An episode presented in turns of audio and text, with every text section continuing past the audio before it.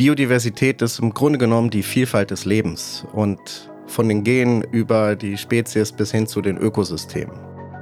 Was wir bei äh, Biometrio Earth vorantreiben, ist eine moderne, datengestützte Biodiversitätsermittlung. Die Politik sehe ich gefordert in der Bepreisung von Umweltverschmutzung und dem Abstellen von schädlichen Subventionen. Der CO2 Removal Podcast von Trio. Heute mit mir, eurem Host Chris. Und in dieser Folge, da widmen wir uns einem Thema, das vielleicht das wichtigste Gut unseres Planeten ist, die Biodiversität. Und zu Gast haben wir einen absoluten Experten, Fabian Schmidt-Bramov. Viel Spaß! Ja, hallo, ich bin der Fabian. Ich bin einer der Gründer von Biometrio Earth. Wir sind ein Startup in Saarbrücken und wir messen Biodiversität mit modernsten Methoden, datengetrieben und KI gestützt. Und ja, wer bin ich? Ich bin äh, tropischer Forstwissenschaftler. Ich habe in Dresden studiert und viele Jahre auch in den Tropen gelebt. Und kleiner Fun fact zum Thema Biodiversität. Seit dem fünften Lebensjahr bin ich passionierter Ornithologe. Ornithologe kannst du gleich mal noch erklären. Aber bevor wir einsteigen, Fabian, haben wir immer eine Frage, die wir allen unseren Gästen stellen. Glaubst du denn, dass wir den Klimawandel noch stoppen können? Ja, natürlich glaube ich das. Ähm, ich kann mir einfach nicht vorstellen, dass der Mensch als intelligentes Wesen mit sehendem Blick in den Abgrund fährt, weil wir haben schon so viele Probleme bewältigt. Wir haben den sauren Regen in den Griff bekommen, wir haben das Ozonloch in den Griff bekommen. Es gibt einfach viele gute Beispiele und weltweit arbeiten sehr viele Menschen daran, die Probleme in den Griff zu bekommen. Und ich bin auch da sehr optimistisch und froh, Teil einer Community zu sein von Leuten, die an Lösungen arbeiten und nicht nur das, was getan wird, kritisieren. Was lässt sich da so optimistisch sein, dass wir den Klimawandel noch stoppen können? Also ich habe in meiner beruflichen Laufbahn und auch privat einfach sehr viele Menschen kennengelernt, die mit Herz und Passion dabei sind, das Thema Biodiversität zu bearbeiten, das Thema Klimawandel zu bearbeiten. Ich habe mit vielen Nichtregierungsorganisationen zusammengearbeitet in vielen Ländern und habe immer gesehen, dass man nicht viel braucht, um gute Arbeit zu leisten. Ich habe viele Jahre in Bulgarien im Naturschutz gearbeitet, habe da passionierte Menschen kennengelernt, die wirklich super Naturschutzarbeit mit sehr wenig Geld machen. Ich habe in Costa Rica Leute kennengelernt, die auch mit sehr wenig Mitteln Ökosysteme wiederhergestellt haben, inzwischen Einnahmen aus dem Tourismus generieren. Und es gibt einfach viele positive Geschichten, die in den Medien sehr wenig erzählt werden. Es wird immer nur berichtet, was nicht klappt, was schief läuft. Und das kann natürlich auch entmutigend wirken, aber das wäre sehr traurig, wenn das entmutigend wirkt, weil, wie gesagt, Fridays for Future und all die jungen Leute und auch alte ehrenamtliche Leute machen sehr gute Arbeit. Du hast dir ein ganz wichtiges Thema, wie ich finde, auf die Fahne geschrieben, über das wir heute auch sprechen dürfen. Wir haben es gerade schon gehört, Biodiversität. Äh, mir geht's so, Fabian, wenn ich mit, mit Leuten spreche ähm, und sage, hey, Biodiversität, dann sagen alle oder viele, ja, das ist super. Und wenn man dann nochmal, und so geht's mir, bin ich ehrlich auch, ähm, bevor ich nicht tiefer recherchiert hatte, was ist denn Biodiversität eigentlich, fragen sich dann viele. Oder viele kommen dann mit dem Thema Artenvielfalt, was ja auch wieder ein Überbegriff ist, aber an den Experten, an dich gefragt, was ist denn eigentlich Biodiversität? Was versteht man darunter? Ja, also Biodiversität ist im Grunde genommen die Vielfalt des Lebens und von den Genen über die Spezies bis hin zu den Ökosystemen. Es ist ein komplexer Begriff, der es wahrscheinlich auch so schwer macht, das Thema zu kommunizieren und zu verstehen, aber im Grunde genommen beschreibt Biodiversität unsere lebende Naturwelt. Danke für die Definition, Fabian. Welche Auswirkungen hat denn der Klimawandel aktuell auf die Tier- und auch auf die Pflanzenarten? Also wenn wir einfach mal in Deutschland gucken, wie der Klimawandel sich schon auf die Biodiversität oder die sogenannte Artenvielfalt auswirkt, dann sieht man einerseits Veränderungen von zeitlichen Abfolgen. Ein klassisches Beispiel ist zum Beispiel der Kuckuck. Der Kuckuck ist ein Zugvogel, der kommt relativ spät aus Afrika. Und inzwischen ist es so, dass sein Wirtsvogel, der Teichrohrsänger, schon viel früher in Deutschland ankommt und der Kuckuck eigentlich schon zu spät kommt. Die Eier sind schon gelegt und es wird einfach schwieriger für den Kuckuck, sein Verhältnis aufrechtzuerhalten zu seinem Wirtsvogel. Und dann natürlich, man hat jetzt Dengemücken im Rheingraben. Es gibt mehr Tiere, die früher hier nicht häufig waren. Ich muss leider immer wieder die Vogelwelt als Beispiel nehmen. Zum Beispiel der Bienenfresser ist ein Vogel, der eher aus dem Mittelmeerraum kommt, der auch immer mehr in Deutschland sich verbreitet. Der Silberreiher verbreitet sich immer mehr. Also es gibt viele Beispiele von Arten, die sich stärker verbreiten aufgrund des Klimawandels, aufgrund ändernder Temperaturen, Niederschlagsmuster und dann natürlich auch, was man in äh, bergigen Regionen beobachten kann. Durch steigende Temperaturen sind halt viele Tierarten darauf angewiesen, in die Höhe zu wandern, um einfach diesen Temperaturausgleich zu schaffen. Mhm. Du hast es angesprochen, wenn das Klima jetzt steigt, wir haben ja die 1,5 bzw. 2 Grad Ziele. Ist es denn ein Problem, wenn das Klima steigt und dafür neue Arten hierher kommen, beziehungsweise was ist daran so problematisch? Also problematisch ist es natürlich, wenn, wenn äh, Beziehungen im natürlichen Gefüge durcheinander gebracht werden. Also ich muss nicht erklären, warum es problematisch ist, wenn Dengue-Mücken nach Deutschland kommen. Das ist einfach ein Wirt für Krankheitserreger. Aber um dein Beispiel zu nehmen, okay, 1,5 Grad oder 2 Grad, das ist ein erheblicher Unterschied. Also wenn man sich die Zahlen anguckt aus dem letzten ähm, Bericht des äh, IPCCs, dann sieht man, bei 1,5 Grad verlieren wir circa 70 Prozent der Korallenriffe mhm. weltweit. Wenn wir auf 2 Grad zugehen, verlieren wir fast 90 Prozent der Korallenriffe. Nur als Beispiel. Und wenn wir 90 Prozent der Korallenriffe verlieren, dann verlieren wir eine Brutstätte für Fische. Es hat Auswirkungen auf Nahrungsketten. Und ja, Klimawandel und Biodiversität verändern, wie Lebensmittel hergestellt werden können. Also Beispiel aus Brasilien, die Regenschlagsmuster verändern sich so stark, dass der Sojaanbau darunter leidet. Das ist ja von Regenwasser gefütterte Landwirtschaft. Das sind alles Themen, die haben sowohl eine Biodiversitätskomponente, aber auch eine, eine Klimakomponente. Das heißt, man muss mit Arten zusammen, äh, man muss Arten nutzen, die resilienter sind, die angepasster sind und die auch bei steigenden Temperaturen noch Erträge liefern, wenn man jetzt sich den, den Foodsektor und Lebensmittelsektor anguckt. Wenn man jetzt die Politik oder auch die mediale Berichterstattung anschaut, dann kommt es mir zumindest so vor, ich weiß nicht, ob du das äh, das Thema teilst oder auch die Aufmerksamkeit teilst, dass sehr viel auf CO2 liegt und sehr wenig, medial zumindest, wie ich finde, ich lese sehr wenig über Biodiversität auch in den Leitmedien. Äh, zum einen, findest du, dass Biodiversität genügend Aufmerksamkeit bekommt? Also, das ist eine sehr gute Frage. Ähm, ich bin da ganz bei dir. Ich finde auch, es, ähm, man spricht da von der sogenannten Carbon Tunnel Vision. Also man guckt einfach nur auf den Kohlenstoff, auf das Klimathema und blendet einfach aus, was damit alles zusammenhängt. Und die Berichterstattung über, über den Klimawandel oder auch die Klimakrise oder wie man es nennen möchte, hat sehr stark zugenommen. Ist auch ein bisschen differenzierter geworden in den letzten Jahren, aber man hört wirklich sehr wenig über das Thema Biodiversität. Hin und wieder hört man mal was über den Borkenkäfer oder über das Bienensterben oder ja, wie soll ich sagen, man, man hört man hört die, die schlechten Geschichten, was ausstirbt, aber man hört sehr selten, wenn neue Tierarten entdeckt werden und so. Also von der, von der Berichterstattung her ist Biodiversität natürlich ein noch komplexeres Thema als, als der Klimawandel und das macht natürlich auch das Narrativ so schwierig. Mhm. Genau, das wäre gerade der andere Punkt gewesen. Warum ist es deiner Meinung so? Aber das hast du jetzt gerade beantwortet, weil das Narrativ natürlich nicht ganz einfach ähm, zu erzählen ist. Jetzt, Fabian, du als Experte, was kann denn der Erhalt bzw. die Förderung von Biodiversität, was hat denn das mit dem Klima zu tun oder was kann das fürs Klima Gutes tun? Ja, da gibt es ganz tolle Studien aus äh, jüngerer Zeit, die zum Beispiel belegen, dass artenreiche Waldökosysteme eine höhere Kohlenstoffdurchsatzrate haben. Das hat natürlich Auswirkungen auf die Senkenleistung dieser Ökosysteme. Dann ist es auch so, biodiverse Ökosysteme sind resilienter, sind angepasster. Das heißt, die erbringen auch noch ihre Ökosystemdienstleistungen, wenn sich das Klima verändert. Ein großes Thema beim Thema Klimaschutz ist natürlich immer das Thema Bäume pflanzen.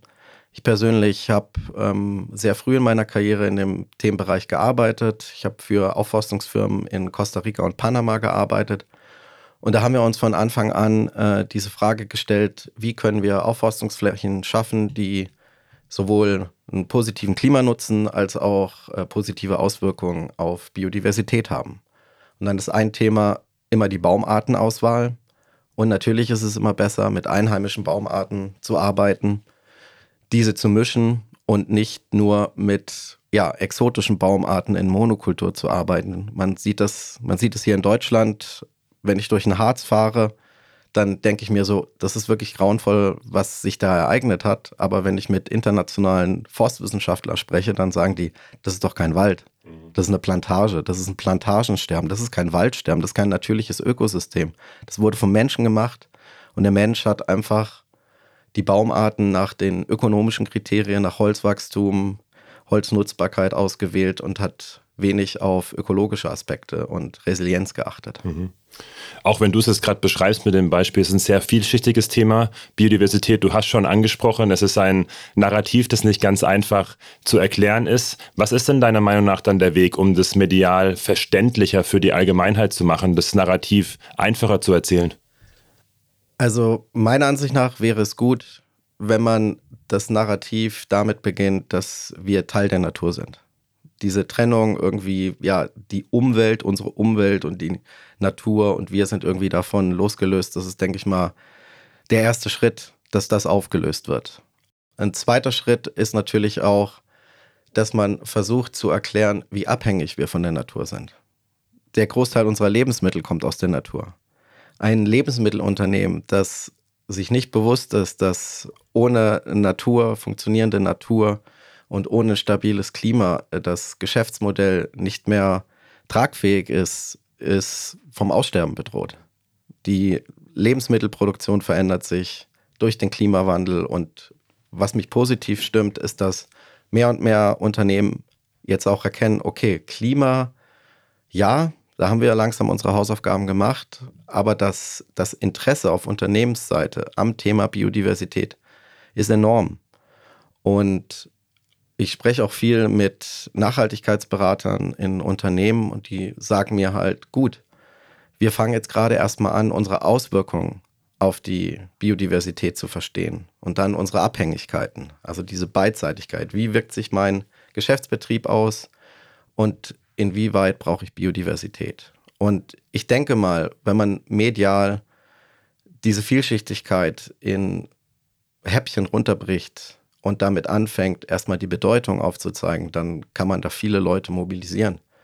Und man liest natürlich auch über den sogenannten Windschutzscheibeneffekt zunehmend. Das heißt, wenn man, also ich bin Kind der 80er, ich erinnere mich noch daran, wenn ich irgendwie mit meinen Eltern mit dem Auto irgendwo lang gefahren bin, dann hatten wir immer Insekten irgendwie auf der Windschutzscheibe oder vorne an den Scheinwerfern. Und heutzutage ist das nicht mehr so. Also man, man merkt und man sieht zunehmend den Verlust der Biodiversität. Und durch diese Bewusstseinszunahme werden auch die Medien, denke ich mal, einen, einen guten Weg haben, diese Geschichten zu erzählen. Heißt es dann auch, Fabian, selbst wenn wir das 1,5 oder 2 Grad Ziel erreichen würden, dass nicht automatisch auch die Biodiversität, die Artenvielfalt gesichert wäre? Also sind es wirklich zwei getrennt zu betrachtende Themen? Also, um das mal runterzubrechen, wenn, wenn wir uns angucken, woher kommen Emissionen und wo müssen Emissionen eingespart werden, dann ist ein Thema natürlich fossile Energieproduktion, Öl und Gas und Kohle. Das ist völlig klar, dass das aufhören muss. Wenn, wenn das nicht in der Erde bleibt, dann können wir so viel Lösungsansätze fahren, CO2 aus der Atmosphäre zu entziehen. Wir werden den Klimawandel nicht in den Griff bekommen. Aber was wir machen können, ist, die Themen gleichberechtigt zu behandeln und zu sagen, okay, wenn wir Klimaschutz machen wollen, dann wollen wir idealerweise auch gleich guten, äh, gute Biodiversitätsarbeit machen. Und da gibt es die naturbasierten Lösungsansätze. Das sind Projekte, die mit der Natur arbeiten, an der Bewältigung des Klimawandels, an der Bewältigung der Artenkrise, aber auch an der Schaffung von sozialen Möglichkeiten. Und wenn man diesen Dreiklang immer mitdenkt, kann man viel tun, wenn man auch für den, für den Klimawandel eintritt und hat quasi positive Mitnahmeeffekte. Und was mich so ein bisschen stört an der Debatte, man redet immer von sogenannten Co-Benefits bei Klimaprojekten. Aber ich sage mal, ja, warum soll Biodiversität und äh, soziale Wirkung, warum sollte es nur ein Co-Benefit sein und kein Core-Benefit? Es sollte doch von Anfang an mitgedacht werden. Finde ich super spannend, was du sagst. Gerade Biodiversität, wenn wir das habe ich jetzt verstanden von dir, nicht fördern, dann wird es auch keine Ressourcen äh, über lang oder kurz mehr geben, mit denen wir irgendwas verarbeiten, seien es Medikamente, Lebensmittel, hast du ja schon angesprochen, genau. ähm, produzieren können. Muss es deiner Meinung nach, auch wenn du sagst, es ist ein Core-Benefit, mehr monetären Anreiz für Unternehmen geben, damit auch wirklich was in die Unternehmensstrategie eingepflanzt wird, nenne ich es mal? Ja. Oder was siehst du da als Hauptkritikpunkt ähm, oder Hauptfaktor gerade, den es noch nicht gibt, damit mehr Unternehmen Biodiversität fördern? Also wir leben in einem kapitalistischen Wirtschaftssystem und vieles hat Preise. Die Natur hat keinen Preis. Die Natur ist nicht Teil des Wirtschaftssystems, das sind alles externe Kosten. Wenn ich Natur zerstöre, kostet mich das so gut wie nichts. Und ich habe viel im klassischen Naturschutzbereich gearbeitet, wo man mit Spenden gute Projekte ermöglicht, gute Naturschutzarbeit ermöglicht. Aber wir erinnern uns alle, auch an die 90er Jahre, Krombacher, Saufen für einen Regenwald, ein Kasten Bier und damit rettet man einen Quadratmeter Regenwald. Ein Quadratmeter klingt viel, ist aber nicht mal genügend Fläche, um einen Regenwald-Baumriesen zu beherbergen. Und es findet ein Umdenken statt jetzt bei den Unternehmen, die einfach sagen, okay, wir möchten gerne Biodiversitätserhalt unterstützen. Wir haben klassische Spendenprojekte gemacht, aber wir möchten irgendetwas, ein, ein Zertifikat oder eine, eine Gutschrift, um einfach transparent darlegen zu können, was wir für das Thema Biodiversität machen. Und da ist gerade eine Debatte am Laufen und ein neuer Markt am Entstehen für sogenannte Natur- oder Biodiversitätscredits.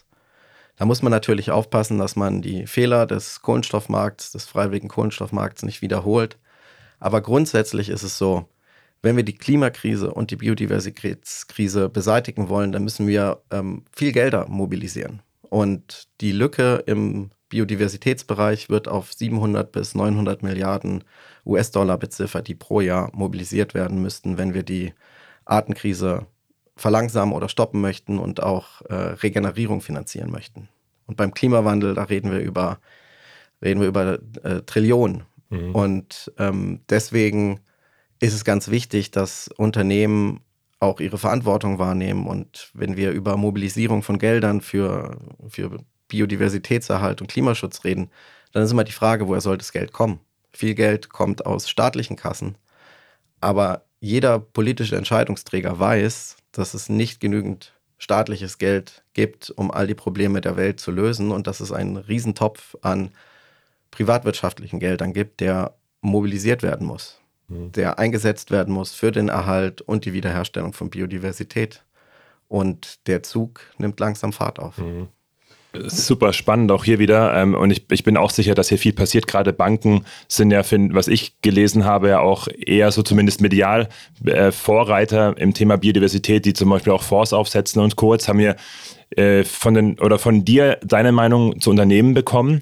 Jetzt, was ich wahrnehme, korrigiere mich da, wenn ich falsch stehe und du das anders siehst, dass die Politik das Thema Biodiversität aber auch noch nicht wirklich so stark auf dem Schirm wie die Klimakrise hat. Also es eher noch getrennt sieht. Was, woran liegt denn das, dass die Politik da auch noch nicht äh, so stark voranschreitet und das Thema präsenter macht?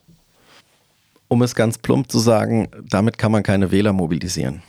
Und ich würde dir gerne widersprechen, weil die Politik Wer, wer ist die Politik? Ist es der Bundeskanzler? Ist es ein Ressort, ein Ministerium? Ist es die internationale Politik? Ich würde da gerne genauer argumentieren und sagen, politische Akteure wie zum Beispiel das deutsche Umweltministerium haben das Thema sehr gut auf dem Schirm. Die haben ein Programm, das nennt sich natürlicher Klimaschutz. Und damit fördern sie die Wiedervernässung und Wiederherstellung von Moorökosystemen zum Beispiel. Also da würde ich, würde ich behaupten, die Politik hat es erst ansatzweise auf dem Schirm, aber gerade die Umweltministerien und nicht nur in Deutschland, die haben alle dieses Thema auf dem, auf dem Schirm, aber die finden wenig Gehör. Aber siehst du dann, wenn du gerade sagst, ich finde das ganz schön veranschaulicht, damit äh, kann man keine Wähler mobilisieren mit dem Thema Biodiversität. Was muss denn hier passieren, damit der, der Mainstream, sage ich mal, die Massen auch verstehen? Also wo siehst du hier die Politik wirklich gefordert?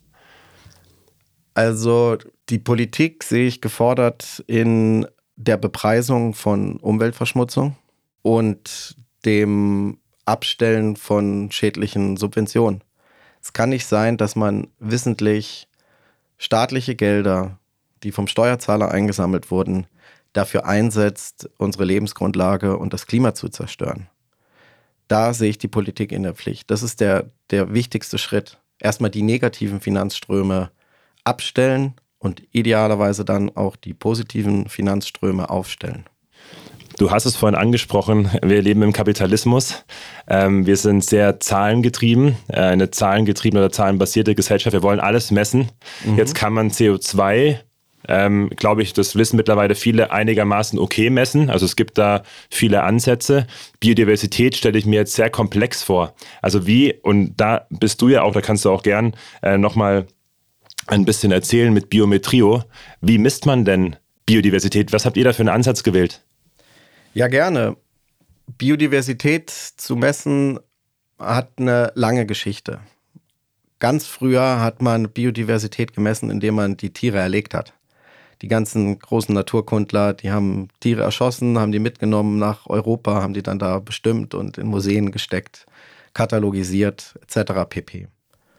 Wenn man Biodiversität messen möchte im traditionellen Sinne, muss man heutzutage oder musste man heutzutage immer für jede Tiergruppe einen Experten haben. Ich sprach schon an, ich bin Ornithologe, Hobby-Ornithologe, ich interessiere mich für die Vogelwelt, aber wenn ich ein Ökosystem messen möchte, ist die Vogelwelt natürlich nur ein Indikator. Ich könnte jetzt zum Beispiel nicht die ganzen Frösche bestimmen oder die ganzen Reptilien und man bräuchte im Grunde genommen, wenn man Biodiversität messen möchte, für jede Tiergruppe einen Experten. Und diese Experten sind dann teilweise auch noch regional eingeschränkt. Die kennen dann zum Beispiel die Pflanzenwelt in einer Region sehr gut.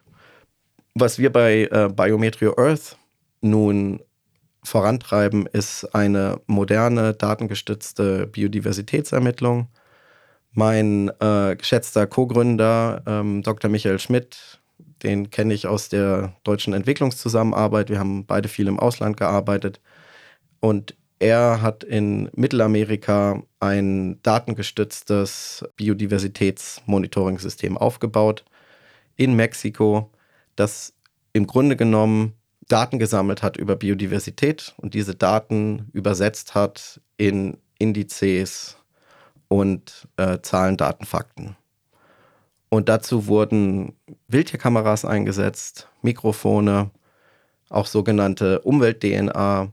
Und damit war man einfach in der Lage zu erfassen, was passiert im Feld. Man hat das kombiniert mit äh, Fernerkundungsdaten, also Informationen aus Satelliten, die einem den Kontext liefern, wie sieht ein Ökosystem aus, ähm, wie verändert es sich, wie verändert sich die Landnutzung. Und ja, das war für, für Michael und mich immer so ein Thema, dass wir gesagt haben, so, hey, wir finden es wichtig, an dem Thema Biodiversität dran zu bleiben. Aber warum nicht von dieser staatlichen Ebene jetzt auf die privatwirtschaftliche Ebene zu gehen und zu sagen, das, was erprobt wurde über, ja, über fast ein ganzes Jahrzehnt, das hat funktioniert auf Ebene eines ganzen Landes. Und das, was das System liefert, ist genau das, was Unternehmen und vor allem auch die Betreiber und Entwickler von naturbasierten Projekten brauchen.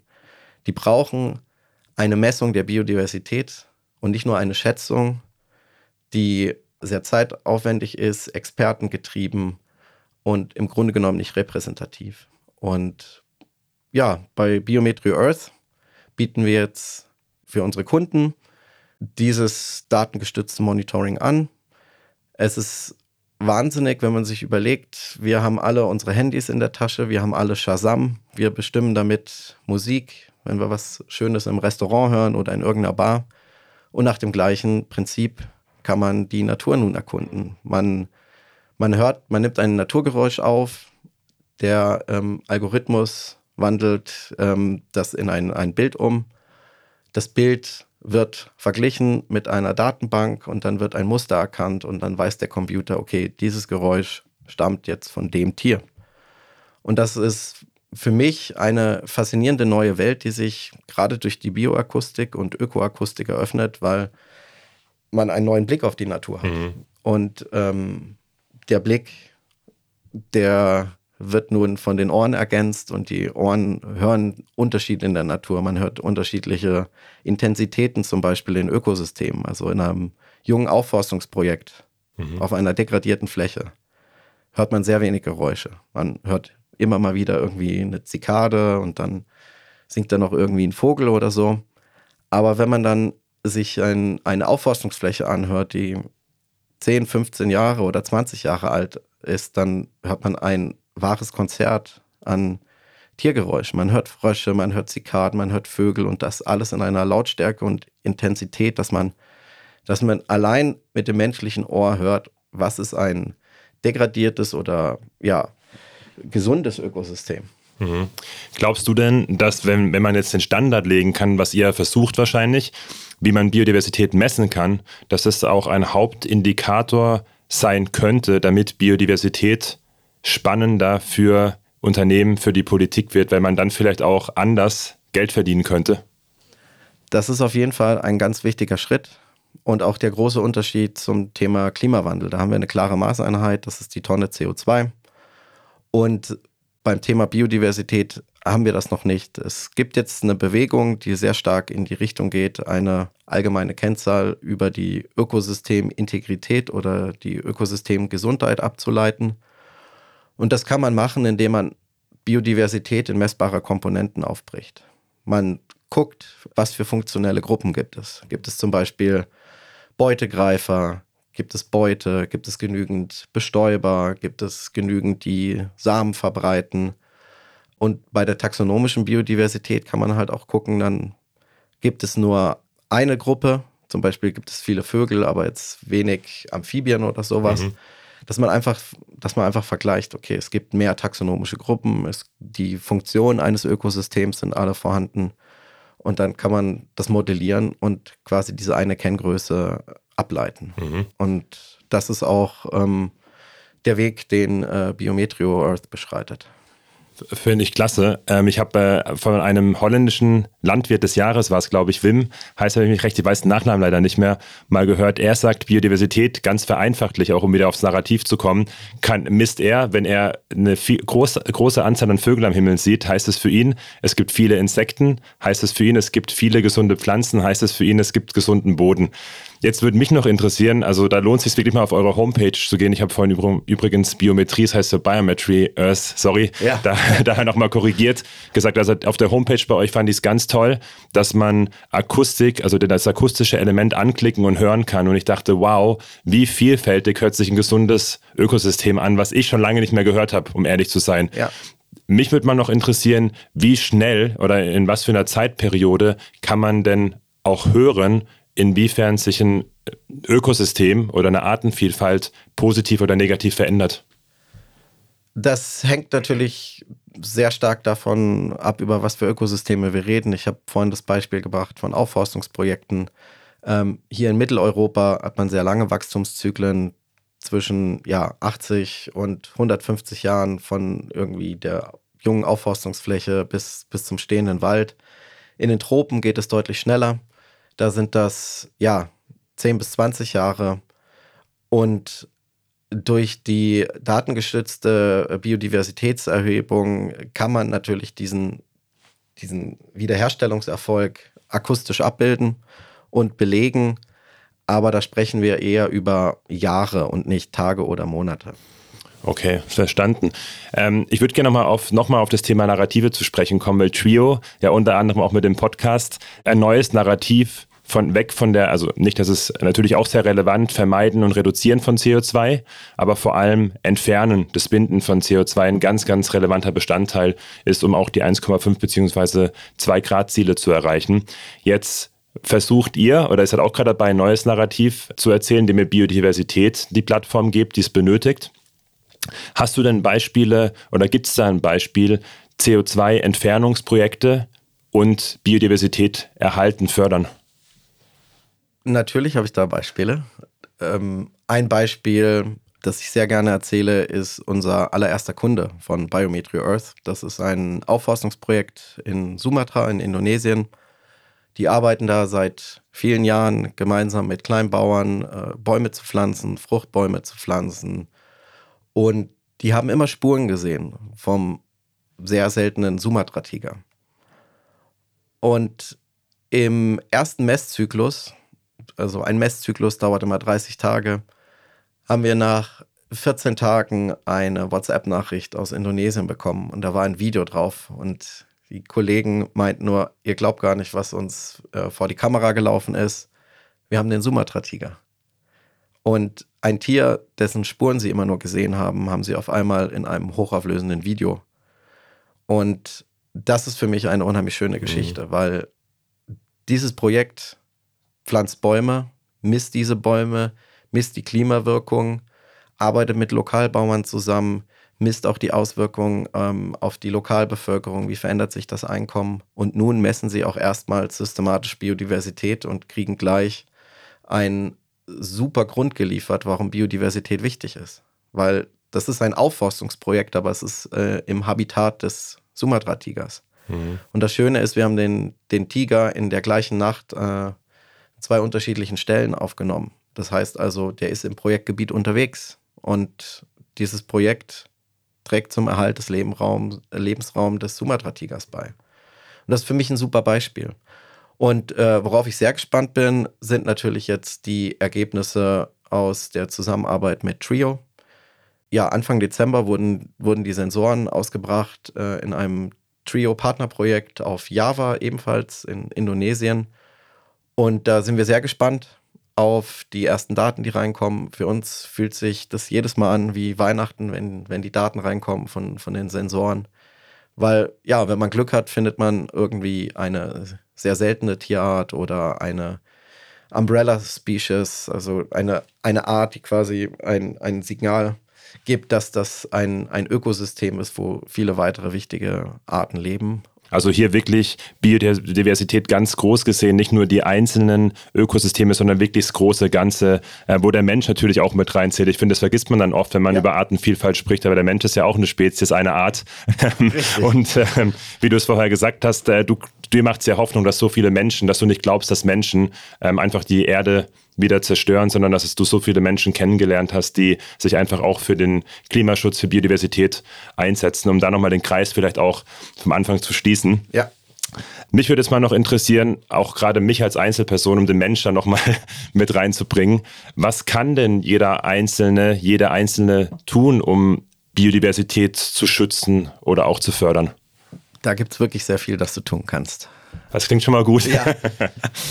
Fangen wir mal an mit deinem Lebensraum. Ähm, wohnst du in einem Haus, hast du einen Garten oder hast du einen Balkon und, oder eine Terrasse? Äh, Wohnung, kein, ein kleiner Garten, der, der die Gemeinschaft nutzen darf, kein Balkon. Okay, ja, trotz allem, du hast einen Raum, den du gestalten kannst. Mhm.